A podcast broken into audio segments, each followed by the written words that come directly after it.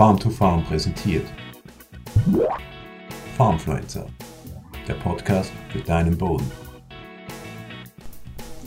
Fördert eine Zwischenfrucht den Drahtwurm in Kartoffel oder in Mais, der darauf folgt? Das schauen wir uns in diesem Video an.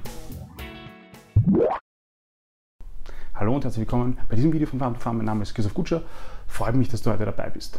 Der Drahtwurm, äh, der kann zum Teil enorme Schäden in Kartoffeln oder im Mais ähm, äh, machen. Also Kartoffeln macht er unbrauchbar. Beim Mais kann er dazu führen, dass der nicht aufläuft, schlecht aufläuft oder das junge Pflänzchen abstirbt.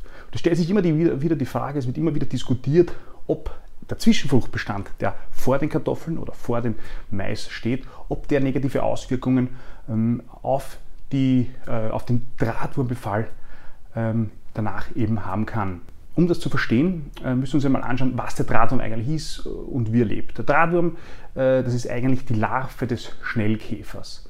Äh, und wenn man von dem einen Drahtwurm spricht, dann ist das eigentlich nicht richtig, weil es gibt über 150 Arten an Drahtwürmern und eine Handvoll davon, die sind richtig relevant in der Landwirtschaft. Aber das macht es auch sehr schwierig, weil es so viele verschiedene Arten gibt. Die leben anders, Vorhersagen sind deswegen sehr, sehr komplex. Der Drahtum also ist die Larve des Schnellkäfers. Der Schnellkäfer lebt an der Oberfläche, legt seine Eier ab.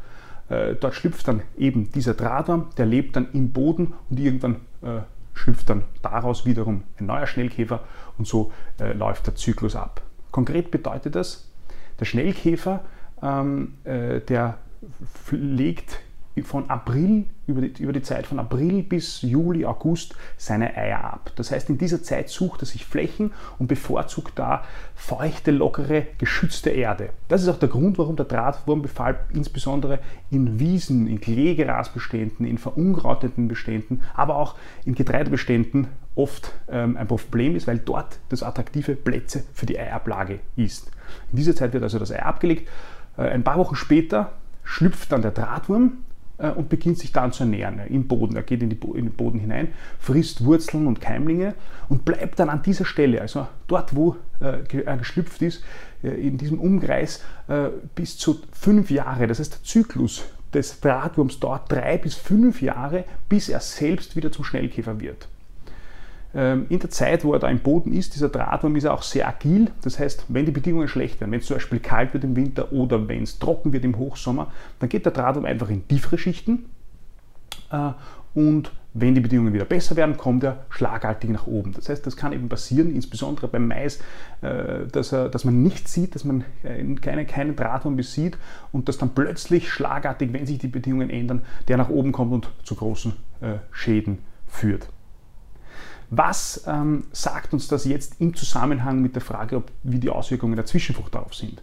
Das heißt, in erster Linie bedeutet das einmal, die Zwischenfrucht selbst ähm, fördert die Vermehrung der Drahtwürmer nicht. Warum? Die Zwischenfrucht wird üblicherweise im Juli oder August gebaut. Der Drahtwurm oder der Schnellkäfer legt seine Eier äh, zwar auch im Juli, August ab, aber sucht sich dichte, feuchte, lockere Bestände. Und im Juli, August sind meistens die Zwischenfrüchte noch nicht so üppig entwickelt, dass sie ausreichend Schutz, Schatten und Feuchtigkeit bieten. Ähm, und auch wenn man jetzt die Zwischenfrucht vor einer Kartoffel oder vor einem Mais als Schwarzbare liegen lassen würde und man sagt, okay, dann ist, ist zum Beispiel zumindest keine Nahrungsquelle da, also keine Wurzeln da für den Drahtwurm. Auch das äh, heißt nicht zwingend, dass man damit die Drahtwürmer reduziert, weil die eben so agil sind, dass sie dann einfach in tiefere Schichten gehen und warten, bis sich äh, wieder verbessert. Die zweite Erkenntnis, die wir daraus ziehen äh, können und müssen, ist, ein Drahtwurmproblem ist ein mehrjähriges Problem. Das heißt, wenn ich einmal einen Drahtwurm äh, starken Drahtumdruck am Schlag habe, dann habe ich das bis zu fünf Jahre und meistens am aggressivsten ist der Drahtwurm im zweiten Jahr. Das heißt, es ist kein Problem, das wir uns nur in einem Jahr anschauen muss, müssen, sondern dass man über mehrere Jahre betrachten muss.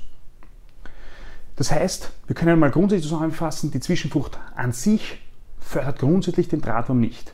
Es ist die Frage aber, ob wir vielleicht sogar mit den richtigen Zwischenfruchtkomponenten den Drahtwurm zurückdrängen können. Also in irgendeiner Form es schaffen, mit, mit, dem, mit bestimmten Pflanzen äh, Schäden in den darauffolgenden äh, Mais- und äh, Kartoffelkulturen zu reduzieren. Da gibt es insbesondere Versuche, was Kartoffel betrifft.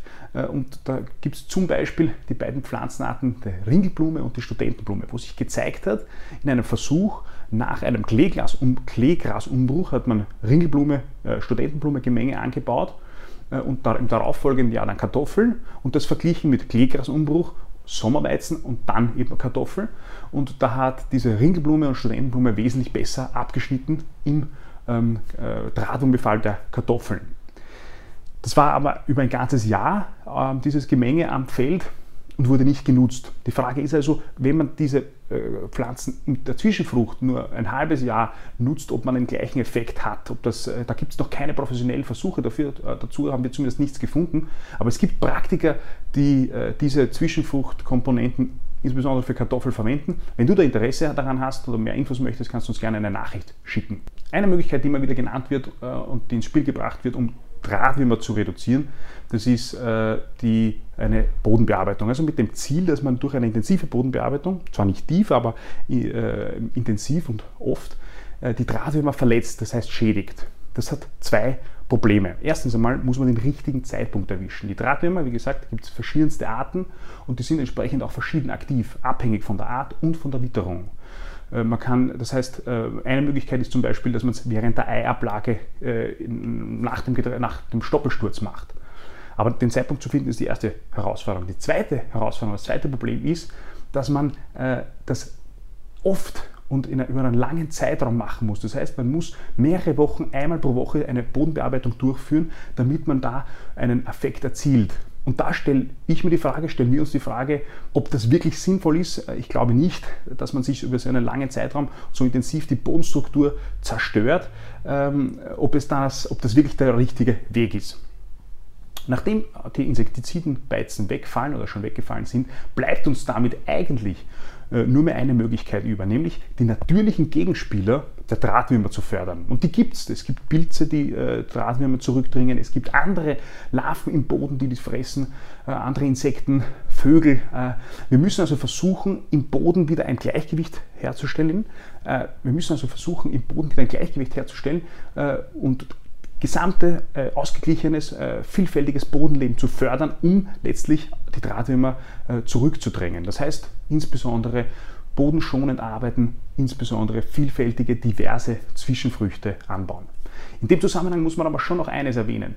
Ähm, dadurch, dass die Vorhersage, Vorhersagbarkeit oder Vorhersehbarkeit der, der, des, der Aktivität der Drahtwürmer so schwierig festzustellen ist, weil sie eben abhängig von der Witterung, von den Temperaturen ist und abhängig von den Arten, äh, kann natürlich ein Zwischenfruchtbestand, je nachdem wie er umgebrochen ist, wie er aussieht, äh, im Frühjahr schon Unterschiede machen, äh, weil es einfach um die Bodenerwärmung und die Feuchtigkeit geht. Also verschiedene Zwischenfrüchte oder verschiedene Bearbeitung von Zwischenfrüchten, verschiedene Umbrüche können da zu Unterschieden führen und man hat, kann, könnte unter Umständen ein Glück haben, dass man damit den Drahtwurmaktivität so verschiebt, dass es zu keinen großen Schäden kommt. Oder äh, es kommt dazu, aufgrund der Bodentemperatur und, den, und der Witterung, dass die Drahtwürmer genau dann aktiv werden, wenn die Maispflanze, das Problem ist insbesondere beim Mais eben, wenn die Maispflanze gerade äh, im Keimstadium ist und da relativ leicht zu schädigen ist. Weil wenn die Drahtwürmer später kommen und die Maispflanze schon größer ist, dann, äh, dann wird da kein großer Schaden mehr sein. Was ist daher unser Fazit? Äh, fördert eine Zwischenfrucht den Drahtwurm? Nein, das tut sie nicht. Wenn wir es richtig angehen, dann haben wir vielleicht sogar die Möglichkeit, den Drahtwurm mit Zwischenfrüchten, mit vielfältigen Zwischenfrüchten zurückzudrängen. Äh, ich hoffe, dass du aus diesem Video was mitnehmen können und wir sehen uns beim nächsten Mal. Bis bald. Farmfluencer, der Podcast für deinen Boden.